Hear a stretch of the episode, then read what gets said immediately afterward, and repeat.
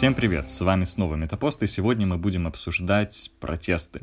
Как вам всем известно, протесты — это довольно обширная тема, и в нашем выпуске мы хотим сегодня поговорить о том, кто такие активисты, которые участвуют в этих протестах, что такое сам протест, какие у него есть виды, как выстраивается эффективный протест, и мы будем, конечно же, пользоваться примерами, которые сейчас э, есть повсюду.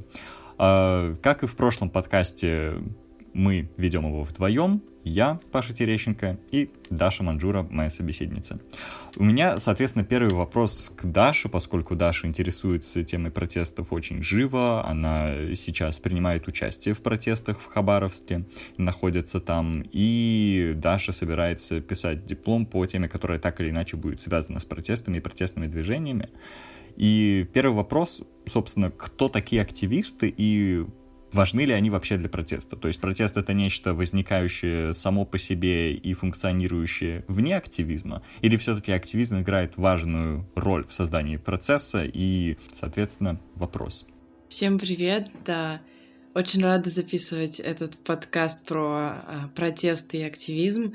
А, ну, на мой взгляд, самое простое определение активиста — это человек, который имеет активную политическую позицию и считает, что по каким-то причинам то, как сложилась жизнь вокруг, социальная, культурная, политическая, экономическая, почему-то исключает ряд людей, и поэтому они борются за то, чтобы границы включения различных категорий и условия жизни этих различных категорий людей а, были изменены.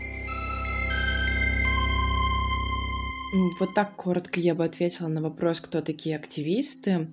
А, конечно же, они нужны, потому что как раз из-за того, что политическое и, ну, все, что с ним связано, соответственно, все остальные зоны, которые попадают э, в, в, в поле видимости политического, они они требуют постоянного пересмотра, требуют постоянной корректировки, потому что всегда оказываются какие-то группы исключены, плюс появляются новые группы, которые раньше не были включены в общество, и, соответственно, они тоже имеют право на собственное самоопределение, на, а, на, на какой-то ряд прав. И, соответственно, поэтому активизм, он оказывается постоянно актуален, на мой взгляд, ну или, по крайней мере, в том мире, в котором живем мы сейчас.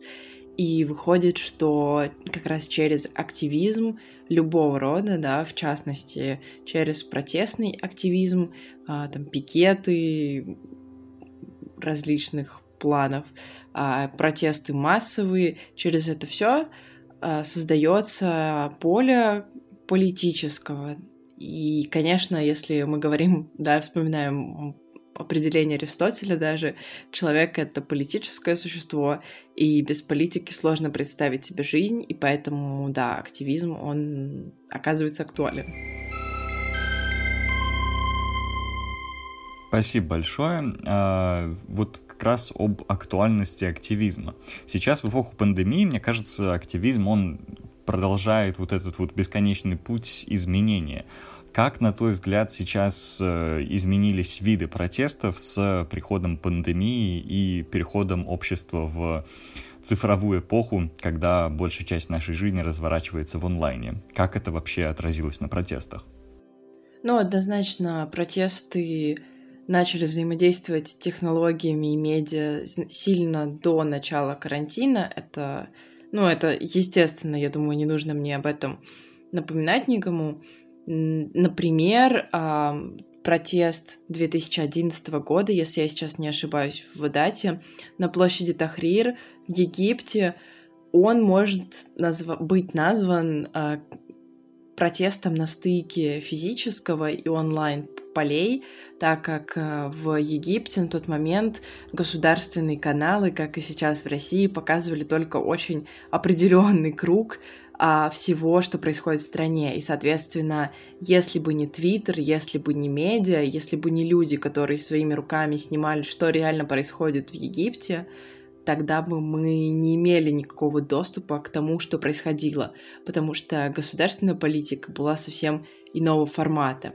И, соответственно, такое онлайн-присутствие на протестах, да, к которому мы получили доступ через развитие технологий, через возможность писать в Твиттер в режиме онлайн, что сейчас вообще происходит вокруг меня, э, система хэштегов, которая позволяет быстро найти информацию по определенному какому-то, например, пикету, протесту, да, а, там, если ты ставишь хэштег «тихий пикет», то ты очень конкретную информацию начинаешь находить конкретно по этому пикету.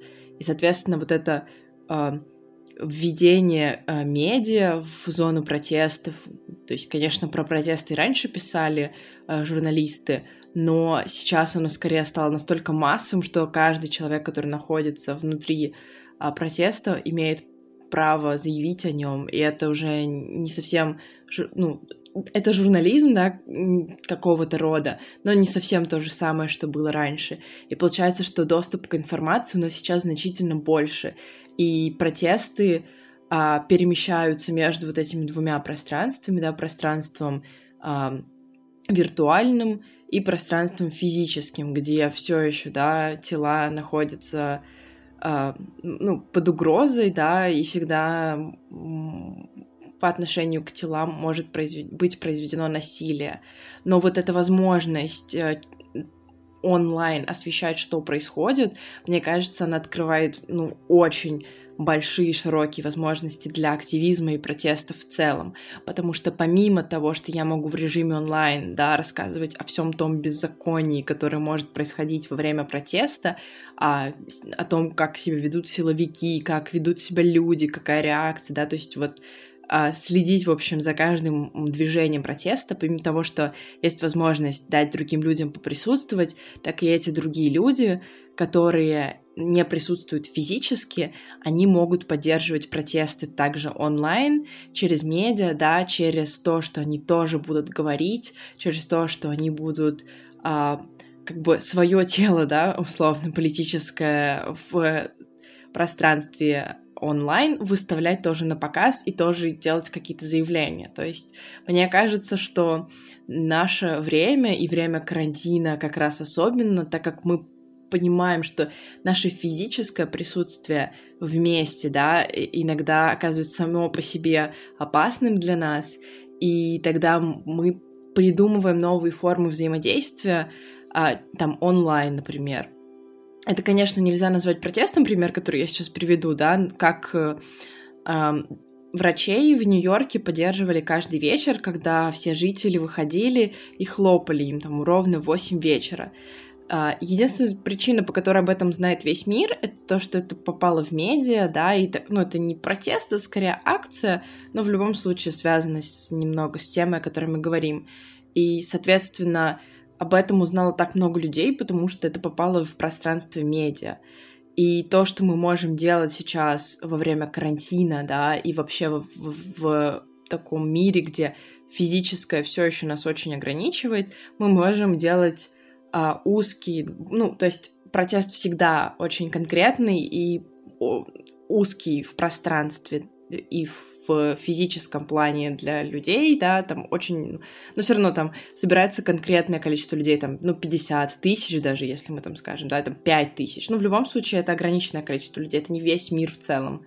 Но вот это взаимодействие с медиа и технологиями помогает протесту быть больше, помогает ему включать те группы, которые могли бы вообще никогда не быть включены иным образом.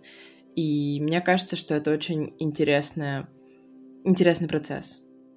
Я здесь соглашусь с тем, что, безусловно, а, онлайн-процесс вносит новые краски в физический процесс, но мне кажется, что мы все-таки не должны забывать о том, что даже несмотря на то, что онлайн-процесс, онлайн-протест очень важен, все равно без совмещения онлайн-протеста и физического мы не можем добиться каких-то эффективных результатов, да, то есть даже если мы говорим об онлайн-массовом протесте, если он не выливается ни в какие физические э, событие, это значит о том, что протест, скорее всего, будет провален. Потому что даже когда мы смотрим да, на подписи в какой-то петиции, даже если петицию подпишет 50 миллионов человек, все равно, пока мы видим 50 миллионов человек просто цифрой на экране нашего смартфона, нашего компьютера, мы все равно воспринимаем это по-другому. И люди, на которых направлен этот протест, то есть власть имущие, они тоже воспринимают это совершенно по-другому. Соответственно, единственный вариант, при котором онлайн может быть эффективным, это когда он напрямую совмещен с физическим. То есть, когда онлайн побуждает физически нас выходить на улицы, и когда власть имущие видят толпы физические, да, допустим, в 50 миллионов. Ну, 50 миллионов толпы, это, конечно, сильно сказано, такого мало где может произойти, если вообще может, конечно. Но гипотетически 50 миллионов человек вживую будут восприниматься совершенно иначе, чем 50 миллионов подписей, да. То есть мы можем посмотреть на какой-нибудь канал известного блогера, у которого 50 миллионов подписчиков, все равно это не будет восприниматься как огромный город или даже страна или больше, чем страны. Но если все это выходит физически, и у нас есть документация, которая потом переходит в онлайн, физически произошедшего, то тогда онлайн становится прекрасным дополнением к физическому. Проблема в том, что с развитием онлайн-протеста многие активисты, выбирая между онлайн и физическим, как раз предпочитают онлайн в силу большей безопасности. И именно из-за этого, мне кажется, некоторые протесты становятся менее эффективными как раз, потому что выбирая между физическим и онлайн-протестом, все-таки физический протест, он остается наиболее показательным именно вот для народа, если мы хотим добиться изменений. Но как раз вот эти вот э, не совсем определившиеся люди, выбирая онлайн, а не физический протест, они как раз э, только делают протест сложнее физически добиться изменений, как мне кажется. Поэтому все-таки это возможно только в узкой связке между собой. У меня сразу несколько идей возникает в голове. Наверное, начну с конца, когда ты сказал о том, что онлайн-протест безопасный. Это очень частое Um, это очень частое заявление, которое направляют против онлайн-протестов, что вот мы тут реальным делом занимаемся, на улицах стоим, а вы там uh, свои посты строчите в Инстаграме. С одной стороны, я понимаю, что мы не можем просто поставить знак равенства между онлайн и физическим и сказать, что эффект одинаковый. С другой стороны, я считаю, что и сказать, что а, онлайн слабее, чем офлайн, тоже будет несправедливым, потому что, наверное, нам нужно тогда говорить о конкретных типах протеста, а, потому что они тоже бывают разные, как онлайн, так и офлайн. И нам нужно говорить о конкретных, наверное, историях, примерах, ну, то есть в плане, из-за чего произошел протест.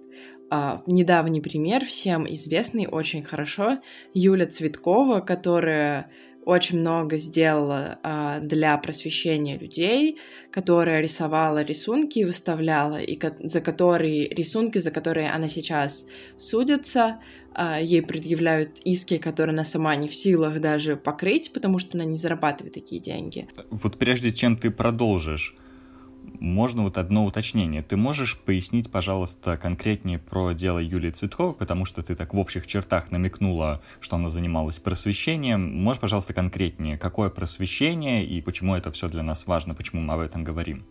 Да, конечно, Юлия Цветкова активистка, она рисовала, ну, она художница и активистка. Она организовывала в Комсомольске различные акции, которые, ну, акции, да, и она, в принципе, продвигала идею образования для девушек о своем теле. И основная часть ее искусства тоже посвящена тому, что она рисовала там женское тело и пыталась а, показать, что не нужно стигматизировать женское тело.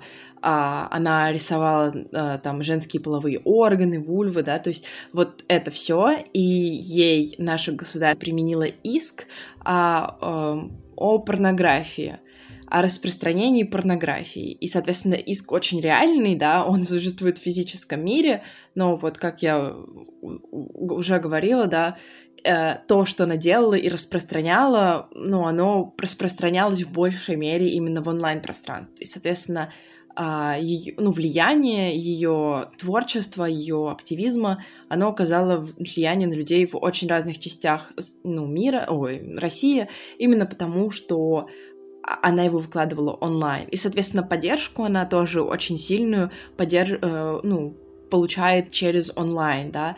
И еще один момент про эту, эту историю с Юлей Цветковой — это медиа-страйк за Юлю.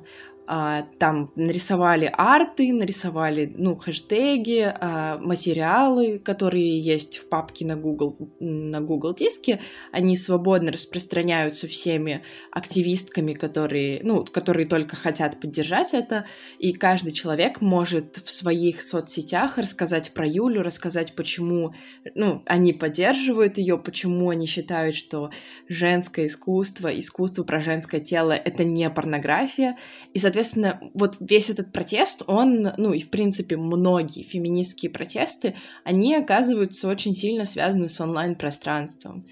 И они не являются менее опасными, потому что, ну, как вот, да, пример, ты можешь получить реальный срок за это. То есть с одной стороны, да, ты можешь просто писать там какие-то посты или рисовать, находясь у себя дома. С другой стороны, когда ты заявляешь о себе, когда это какая-то акция против существующего порядка, против существующей власти, всегда есть вероятность, ну, то есть есть опасность, что что власть будет сопротивляться, да, и что ты получишь реальный тюремный срок, или что какое-то насилие в отношении тебя будет тоже произведено. И еще один пример хотела привести как раз онлайн-протеста. Ты говорил про то, что может, могут собраться большие количество людей на улице, и это, ну, это страшно для государства. И действительно, это так, я соглашусь. Но у меня есть пример акции, а, они называются DDoS.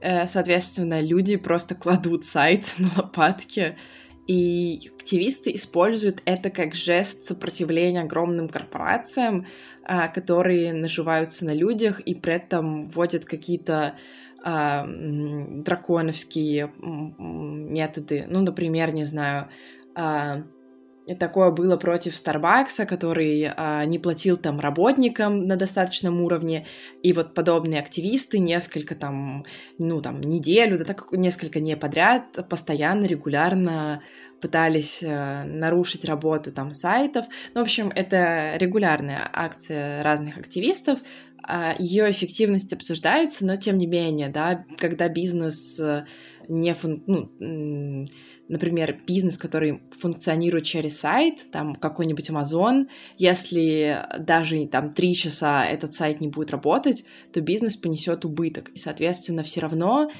есть эффект от этого, а, от этой акции, и все равно там бизнесы могут видеть, что реально люди сопротивляются им, и да, и хотя там физический протест их может быть пугать больше, но, но, но тем не менее э, онлайн сопротивление тоже возможно. Вот в связи с этим у меня соответствующий вопрос. А вот когда мы говорим о протестах, э, чего они хотят достичь, да, то есть в случае с той же Юлией Цветковой, наверное, все понятно. Протесты хотят достичь э, снятия обвинений с Юлией Цветковой и ее освобождения. Но вот ты упомянула большие корпорации, против которых бастуют люди. Ну, это не только бастуют, но и протестуют. Соответственно, а какие вообще требования там? Просто, допустим, с моей позиции, вот протесты против больших компаний зачастую выглядят просто как э, какие-то общие фразы, мол, соблюдайте права сотрудников соблюдайте что-нибудь еще, уменьшайте количество выбросов э, в атмосферу и в природу. Э, соответственно, это, конечно, благие фразы, но, допустим, когда мы сравниваем два протеста, у которого у первого протеста есть конкретная цель освободите Юлию Цветкову, а у второго протеста есть общая фраза соблюдайте права человека, то мне кажется, что у первого протеста гораздо больше шансов быть успешным, потому что у него есть конкретные требования. То есть можем ли мы сказать, что протесты, у которых есть конкретные требования, они более эффективны, чем те протесты, у которых есть общая фраза? Я поясню для примеров. Например, э, мы все знаем о движении Occupy Wall Street. Если кто не знает, то это движение, которое как раз было в начале десятых годов, которое просило убрать э, корпоративные финансы из политики. Оно зародилось в Зукоте парке в Нью-Йорке, и вот это место стало такой меккой для членов движения Occupy Wall Street. И Occupy Wall Street как раз э, распространилась по всему миру, и по всему миру звучали призывы к тому, чтобы убрать корпоративные деньги из политики, чтобы компании большие не финансировали политиков, потому что это создает ситуацию, в которой может проявляться лоббинг, который ведет к тому, что корпорации получают привилегии, и государство, которое вроде как избирается людьми для того, чтобы делать жизнь людей лучше, в итоге делает э, жизнь компаний лучше, чем жизнь людей. И, соответственно, вот движение Occupy Wall Street хотело со всем этим покончить. Но из-за того, что у них были такие общие фразы, они довольно конкретные, они не смогли добиться примерно ничего. То есть э, единственное, чего они добились, это больше людей узнали об этом. Но свою изначальную цель они не выполнили. Допустим, был у нас протест э, в России против дела Ивана Голунова. Цель была конкретная. Снимите обвинение с Ивана Голунова, дело сфабриковано, сфальсифицировано, сделайте это. И поскольку у протестующих была конкретная повестка, они смогли добиться каких-то изменений. Сейчас, как мы знаем, Иван Голунов освобожден. И вот это как раз было совмещение онлайн-протестов с физическими. Мы рассказывали о том, кто такой Иван Голунов, почему его нужно освободить. И физически люди выходили с плакатами на защиту Ивана Голунова. Соответственно, можно ли сказать, что конкретные требования у протеста — это необходимая часть протеста, без которой он обречен на провал, если вот он преследует какую-то цель, которая сформулирована в общей фразе? Мне вспомнилось, когда ты сказал про Ивана Голунова и успешность этого протеста. Э, я вспомнила протесты против того, чтобы посадили сестер Хачатурян, свобода сестрам Хачатурян, достаточно долго продолжающееся и до сих пор продолжающееся дело. Очень активно оно было освещено в СМИ, в медиа.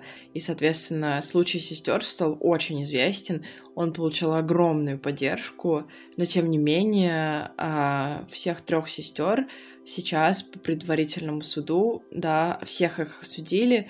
И, соответственно, требование было очень конкретное, но, к сожалению, я не могу сказать, что этот протест был успешен. Поэтому мне кажется, что вопрос не всегда только в конкретике требований, он еще и в том, насколько э, власти, ну или тем, по отношению к кому предъявлены требования, насколько они готовы, э, готовы здесь пойти на уступки и насколько может быть, уже есть почва для того, чтобы, ну, какое-то изменение было принято. А вот э, с домашним насилием, феминизмом и вообще любой борьбой за равноправие в России намного сложнее, и, соответственно, на эти требования государство готово пойти менее охотно, и, возможно, это тоже определяет успешность протеста. Окупай, на мой взгляд, это достаточно конкретный протест. Ну, то есть э, это очень конкретное требование уберите власть, э, уберите деньги из власти корпоративных э, компаний, ну, корпораций, да, то есть это, это конкретный протест. Проблема в том, что он затрагивает большое количество людей и большое количество компаний, и, соответственно, а, для государства пойти на такое, наверное, совсем невыгодно, а, но вопрос в том, что это не значит, что не нужно за это бороться, да, то есть если у нас что-то очень кажется недостижимое, что-то кажется очень общее, это не значит, что мы должны отказываться от протестов за права человека, да, потому что если права человека нарушаются, то мы имеем полное право требовать их.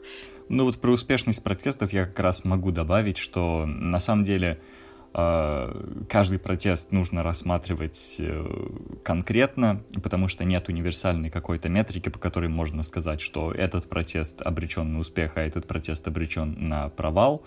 И даже, допустим, с движением Occupy Wall Street э, необходимо понимать, что частично его, один из его основателей, Майка Уайт, э, считает, что протест частично провалился, вот своей главной цели — убрать корпоративные финансы из политики, в том числе из-за того, что это проблема, которая существует в западном мире. И если мы говорим о мире, скажем так, не западном, да, то есть это не Соединенные Штаты Америки и не страны Европейского Союза, то нет никаких э, стран, которые могли бы встать на сторону протестующих и сказать, что их требования легитимны. То есть, когда протесты происходят на Западе, нет никакого... Э, то есть, ну, если Россия встанет на, форум, на сторону протестующих, то никто не обратит на это внимание. А если, допустим, Америка и Европейский Союз станут на сторону протестующих в какой-нибудь Ливии, то все на это обратят внимание, и всем будет казаться, что это легитимно, что вот э, если Соединенные Штаты Америки и Евросоюз вступают на сторону протестующих, значит, протестующие как раз борются за правду, потому что, мол, демократия уже считается развитой в Европейском Союзе и в Соединенных Штатах Америки. И вот Occupy Wall Street просто э, находился в той ситуации, когда не было никакой страны, которая могла бы встать на их сторону. И получается, что они вот были против всех и поэтому они частично и провалились. И здесь нужно понимать, что вот как раз именно из-за того, что у каждого протеста есть очень специфические условия, которые существуют в конкретной стране, в конкретное время, в конкретном месте, на самом-то деле мы можем говорить о том, что протесты в большинстве своем э, не имеют какой-то вот реальной стратегии для движение к победе. Хотя это, конечно, тоже спорное утверждение, потому что все-таки есть способы по выстраиванию протестов более эффективно, и есть примеры менее эффективных протестов. То есть как бы от этого мы никуда не уходим, но все равно мы должны понимать, что протесты, они в большинстве своем базируются вот именно на неопределенности а, и на случайных событиях. Повезет, не повезет. Но тем не менее, все-таки я считаю, что нужно поговорить о том, как вообще протесты могут выстраиваться эффективно, и какие протесты мы можем назвать эффективными, и можем ли мы вообще назвать абсолютно все протесты эффективными, потому что вот э, из того, что я понял, что ты говоришь, Даша, ты считаешь, что все-таки, допустим, Occupy Wall Street скорее, ну то есть нельзя это назвать полным провалом с твоей точки зрения. Я правильно тебя понял? Однозначно нельзя назвать точным провалом, а, могу привести пример из недавних протестов в Америке, когда в Сиэтле строили автономную зо зону на Capitol Hill.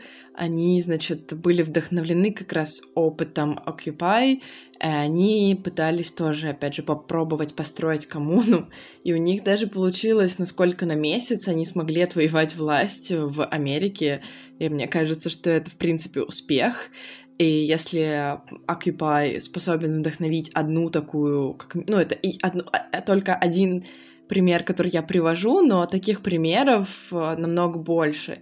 И Occupy вдохновил не только на создание там каких-то таких коммунальных коливингах, да, и вот всего подобного. Но Occupy вдохновил очень много исследовательниц о том, чтобы вообще подумать и поразмышлять на тему, а что такое протест, а кто такие активисты, а каким образом мы можем добиться того, чтобы наши требования были услышаны. Даже Джудит Батлер в своей книжке «Записки к перформативной теории собрания» использует этот пример, то есть она тоже вдохновлялась Occupy части.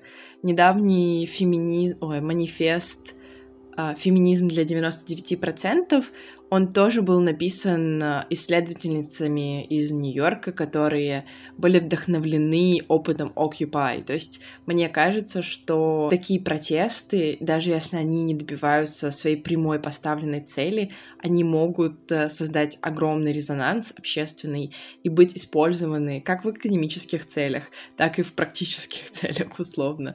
Да, ну то есть академические и практически это я так условно разделяю, естественно, их можно совмещать и даже, наверное, нужно. Но вот мне кажется, что Occupy очень успешный протест в этом плане. Мне понравилось то, что ты говоришь как раз про академическое и практическое. А, я хотел бы вообще подойти к этому с такой практической стороны. Вообще, что, скорее всего, сделает протест, о котором мы говорим, эффективным. В современных условиях эффективным протестом будет в первую очередь разрушение экономических э, цепей существующих, экономических связей, если угодно. Вообще, почему нам нужно фокусироваться в первую очередь на экономических аспектах, когда мы выходим протестовать? Дело в том, что ну, ни для кого не секрет, что чаще всего власть сосредоточена в современных условиях в руках тех, кто обладает большими финансовыми ресурсами. И дело в том, что экономический протест, а конкретнее забастовки, они наиболее эффективны как раз против людей, у которых имеются денежные средства. Почему? Дело в том, что для простого человека день простой завода, да, это будет, ну, потеря в одну-две тысячи российских рублей, а день простой завода для владельца завода и для акционера этого завода, да, это огромная прибыль, которая могла была бы быть получена в других условиях, и поэтому для них день простой завода обходится гораздо дороже, чем обычному человеку. Именно поэтому, именно вот когда мы фокусируемся на экономических таких вот цепочках, которые мы разрушаем, это как раз вынуждает э, владельцев вот этих предприятий идти на поводу у людей и вставать на их сторону, потому что они хотят, чтобы люди продолжали работать, потому что они в противном случае теряют деньги. Вот.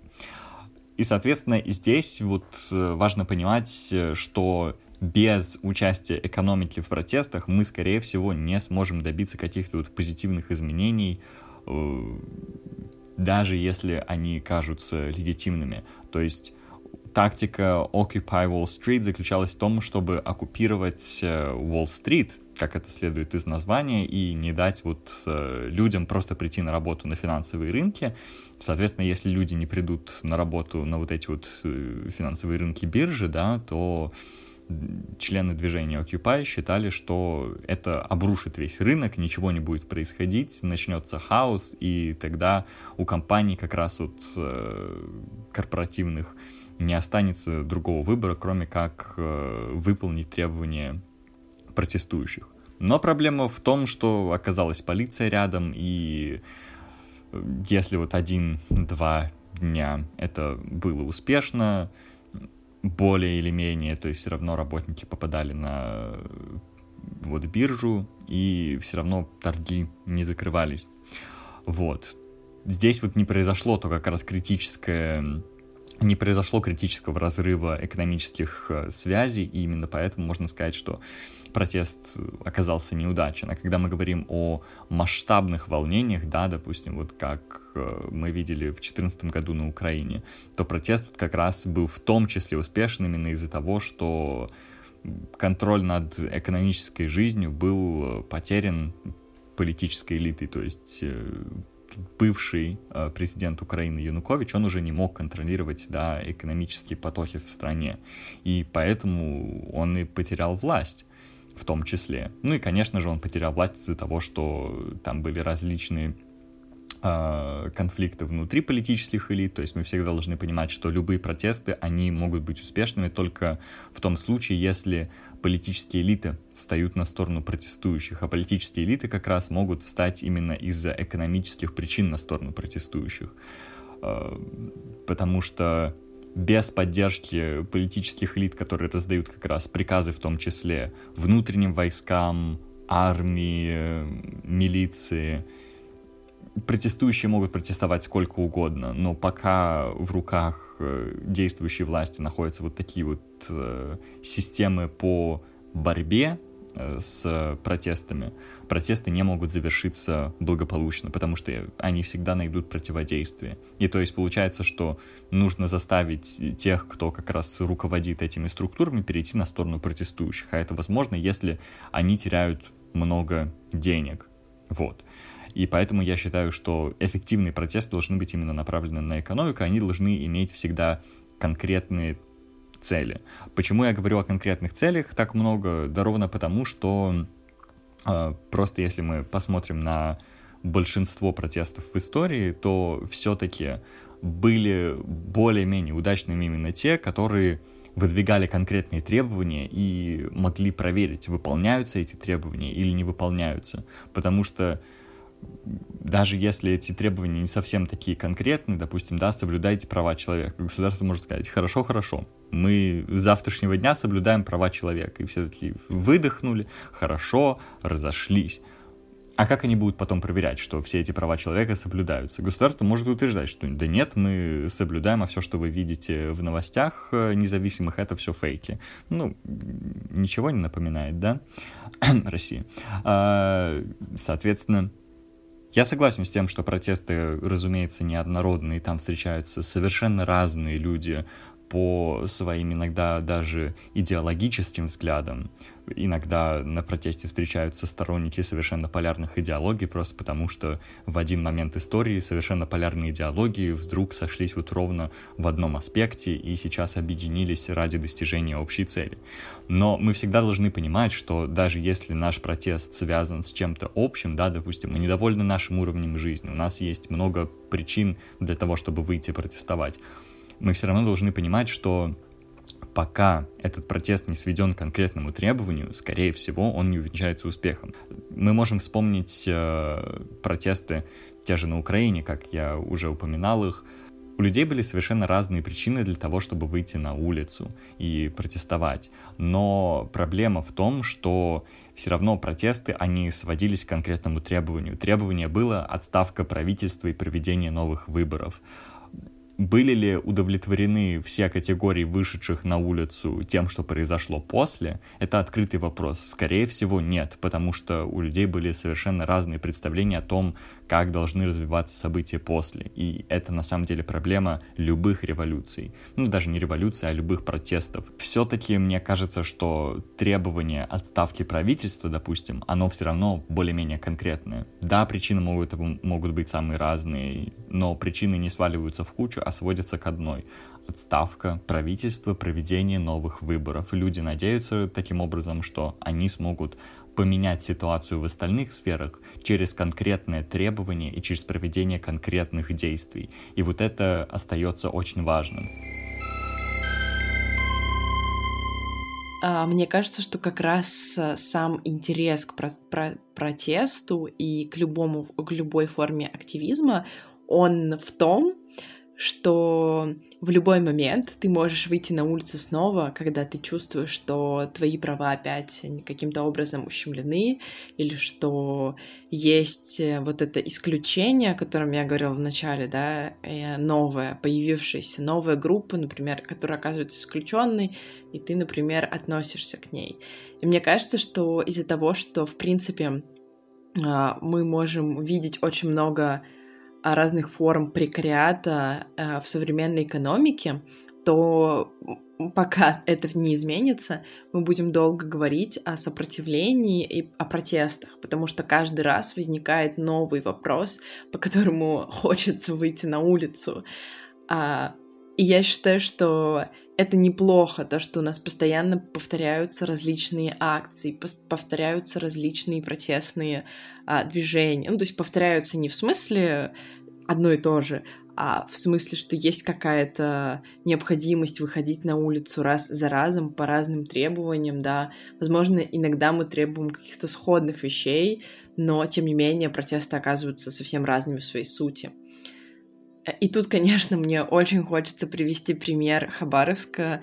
Я сейчас здесь нахожусь. А вообще, если вдруг кто-то не знает, я выросла в Хабаровске, я хабаровчанка, и я поддерживаю очень все то, что здесь сейчас происходит.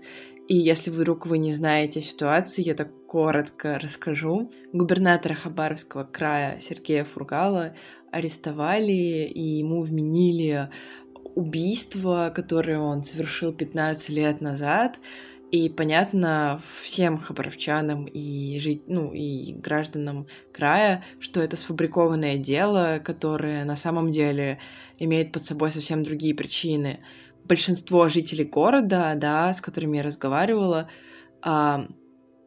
кроме, наверное, одного человека из всех, с кем я разговаривала, это были люди разных очень возрастов, и там дедушки, бабушки, и там молодое поколение моего возраста, помладше. В общем, все очень позитивно настроены тех, э, на, по поводу тех изменений, которые произвел Фургал, и, конечно, когда власть э, в очередной раз ставит свои интересы выше интересов народа, да, то есть этот губернатор был выбранный впервые, наверное, за долгое время, у нас реально была возможность проголосовать, и да, и действительно тот человек, за которого проголосовали, стал губернатором, это в принципе очень такая прогрессивная вещь а, в России, и и, и, и такое разочарование, да, опять из-за денег, из-за финансовых и политических интересов а, забирают человека, который ну, создал реальные изменения. И, соответственно, люди просто выходят на улицу и требуют э, ну, возвращения тех прав, которые у них отнимают. А то есть, ну, как бы право, да, народа на выбор, а, кто будет их представителям. Я, когда находилась в этих, ну, внутри вот этой толпы, да, протестующих, э, около здания администрации, у меня были абсолютно невероятные ощущения, потому что рядом со мной стояла женщина 70 лет, э, справа от меня стоял подросток, э, спереди от меня стоял мужчина с иконкой, и то есть у меня было такое ощущение, что хотя я нахожусь среди очень разных людей, есть какое-то такое общее понимание, за что мы все здесь стоим и какие права мы требуем для себя. И я как бы не могу сказать, чем закончится этот протест, является ли он эффективным там с точки зрения а, того, чем он закончится, я точно могу сказать, что он является эффективным для всех хабаровчан, потому что каждый человек, кто там был, он это чувствовал, и эти протесты длятся уже больше месяца. Каждый день люди выходят на улицу, и каждый день они заявляют о том, что они существуют.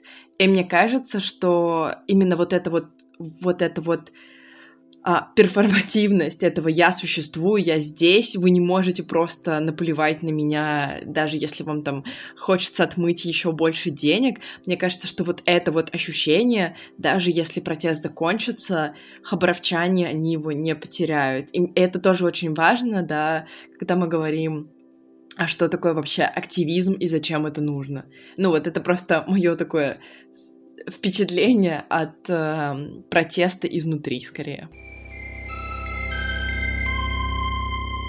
Условиях пандемии протесты на самом деле изменились не только вот по содержанию, да, что мы теперь должны носить маски, дезинфицировать руки, не пить из э, горла одной бутылки, но на самом деле они изменились как бы и в больших масштабах, когда мы смотрим вообще на все, что сейчас происходит. Дело в том, что в докарантинной ситуации на протесты могли приезжать э, люди из разных стран. То есть обычно вот протесты это было такое место консолидации активистов из разных стран, которые, как только узнавали о том, что где-то есть протест, они сразу же снимались и э, бежали с флагом в руке в гущу протестов, чтобы помогать протестующим. И если дело доходило до каких-то столкновений с представителями власти, то все равно протестующие всеми силами старались вот как-то участвовать в этом. Ни для кого не секрет, что когда происходит, а происходит это регулярно, э, столкновение между израильскими силами и силами Палестины, то раньше, по крайней мере, была такая практика, что приезжали активисты из Европы, из Америки, и они участвовали в протестах на стороне Палестины, потому что израильтяне боялись э, случайно пристрелить гражданинов и гражданок э, Штатов или Евросоюза, и поэтому они не стреляли по протестующим. А когда они знали, что нет граждан иностранных в толпе, то они спокойно стреляли по протестующим и убивали палестинцев. То есть э, была такая практика. Ну и сейчас в условиях э, пандемии, когда у нас закрыты все границы, соответственно, больше нет таких практик, когда иностранные активисты могут принимать непосредственное участие в протестах в стране. И хотелось бы завершить э, нашу линию как раз вот таким масштабным событием, которое иллюстрирует развитие протестов в постпандемическом или в пандемическом мире, для кого как, для кого-то коронавирус уже закончился.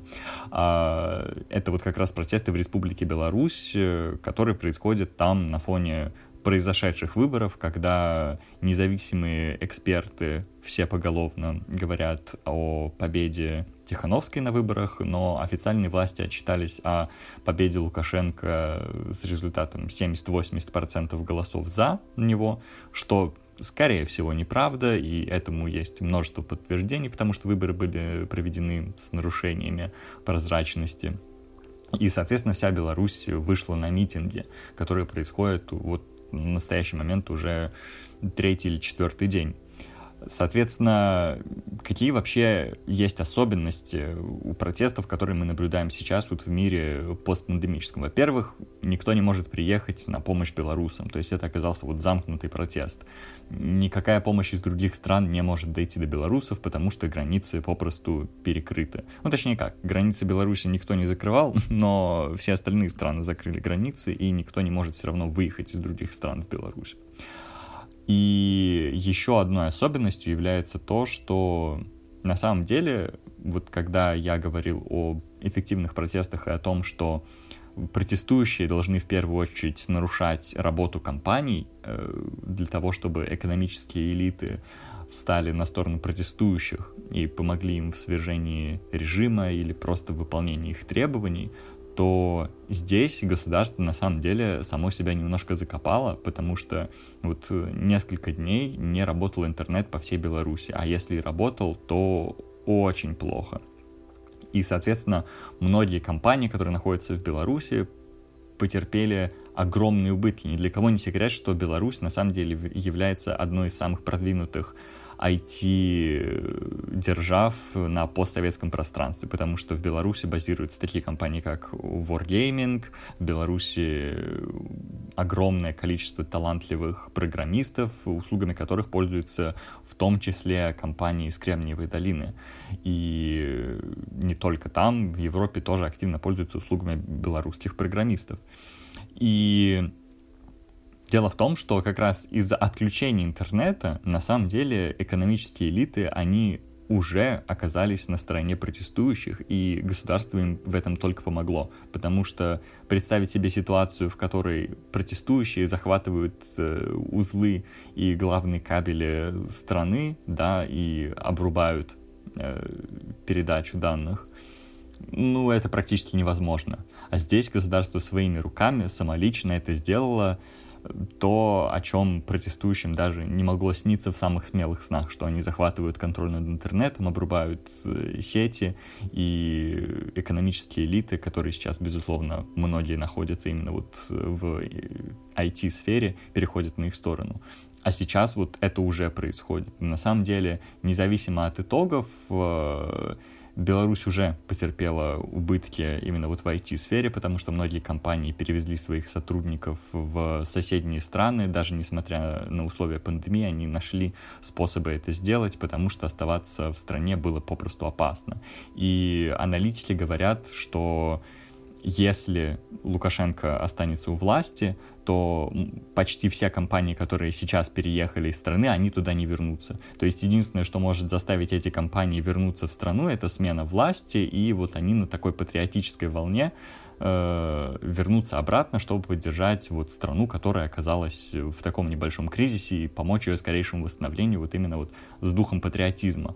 Но если придет Лукашенко обратно и сохранит власть, то эти компании, скорее всего, не вернутся, и страна все равно окажется в затяжном экономическом кризисе, потому что будут однозначно введены санкции против нее со стороны Европейского Союза и Соединенных Штатов Америки, потому что об этом говорят представители как раз Евросоюза и Соединенных Штатов. Компании IT, которые одни из самых прибыльных в Беларуси, тоже будут платить уже налоги в других странах, э, работники будут уезжать все больше и больше в соседние страны. Таким образом, Беларусь окажется в ситуации еще большего застоя, чем он есть сейчас. И на самом деле, мне кажется, что протесты как раз э, изменились э, в том плане, что необходимо понимать, что на самом деле именно мирная составляющая протестов сейчас э, является одной из самых важных, потому что если мы вспомним все протесты, вот э, даже до начала 20 века они практически все были кровавыми.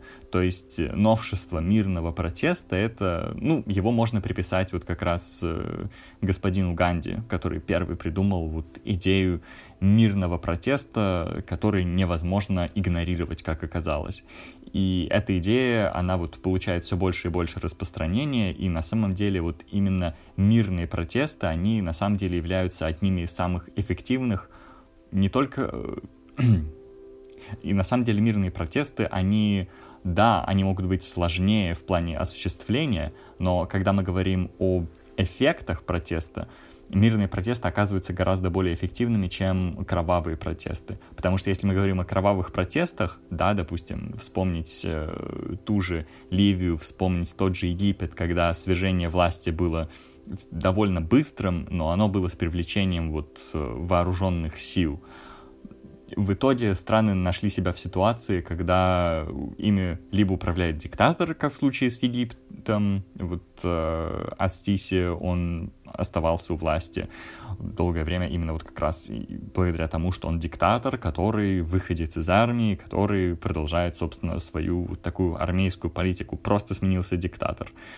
А в случае с Ливией диктатор сменился такой анархией, и не в хорошем смысле анархии, когда все счастливы, а анархией в плохом смысле, когда страна поделена между враждующими группировками, кланами, и война продолжается в такой вялой фазе. И страны, у которых протесты были как раз мирные, они и в итоге сейчас имеют более мирное правительство. То есть вспомним э, смену власти в Армении, когда приходил э, Никол Пашиян к власти. Протесты были в первую очередь мирными, и сейчас э, в Армении нет никакого внутреннего конфликта, который был бы настолько масштабный, что страна не могла прийти в нормальное состояние до сих пор.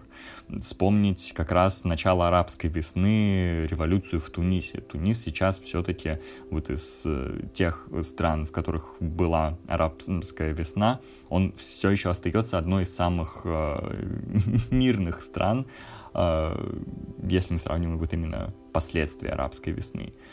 И везде, где протест мирный, мы можем наблюдать какие-то позитивные изменения. И вот в этом плане, с моей личной позиции, Беларусь идет по очень правильному пути, что она сохраняет мирный протест, потому что как только протест становится кровавым с обеих сторон, даже при успехе протестующих, все равно власть, которая приходит, она, скорее всего, будет так или иначе связана вот э, с силой, и это будет просто смены одной диктатуры на другую. И поэтому нам важно помнить о том, что протесты должны оставаться мирными вот в современную эпоху.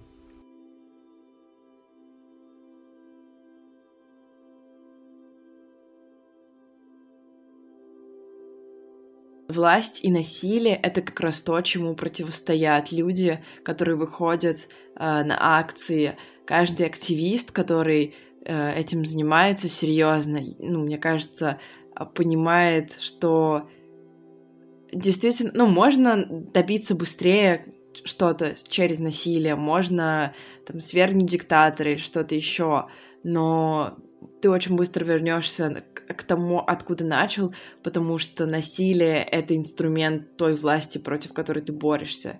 Если ты борешься за инклюзивность, за расширение границы, и за то, чтобы твои права были увидены и услышаны, и если ты бор борешься за то, чтобы люди жили в мире, невозможно бороться за мир, а, кидая гранаты или там э, коктейли Молотова и там стреляя по людям на поражение. Невозможно этого добиться таким образом. И поэтому, мне кажется, э, ненасильственное сопротивление — это единственный выход, который должен быть в любом протесте. То есть это не значит, что люди а, сдаются или показывают, что они абсолютно уязвимы, что можно делать с ними, что э, хотят власти. Это наоборот, мне кажется, такая позиция, которая говорит, да, я не собираюсь в вас стрелять, да, я не собираюсь применять насилие, но это не значит, что я слабый, и это не значит, ну, а с вами уже во второй раз был Метапост. Спасибо, что послушали наш подкаст, надеемся, вам понравилось. Также мы напоминаем, что можете оставлять комментарии на любых платформах. Нам очень важна обратная связь, и мы будем рады видеть ваши реакции на то, что мы записываем. Если вы считаете, что мы что-то пропустили, обязательно нам скажите об этом. Мы поговорим с вами на эту тему, если вам это будет интересно. Также мы напоминаем, что у нас есть Patreon. На Патреоне доступны различные плюшки в виде анкатов и в виде материалов, по которым мы работаем на наших подкастах. Если вам интересно почитать избранные отрывки, по которым мы готовились, мы с радостью с вами поделимся ими на нашем Патреоне. До новых встреч!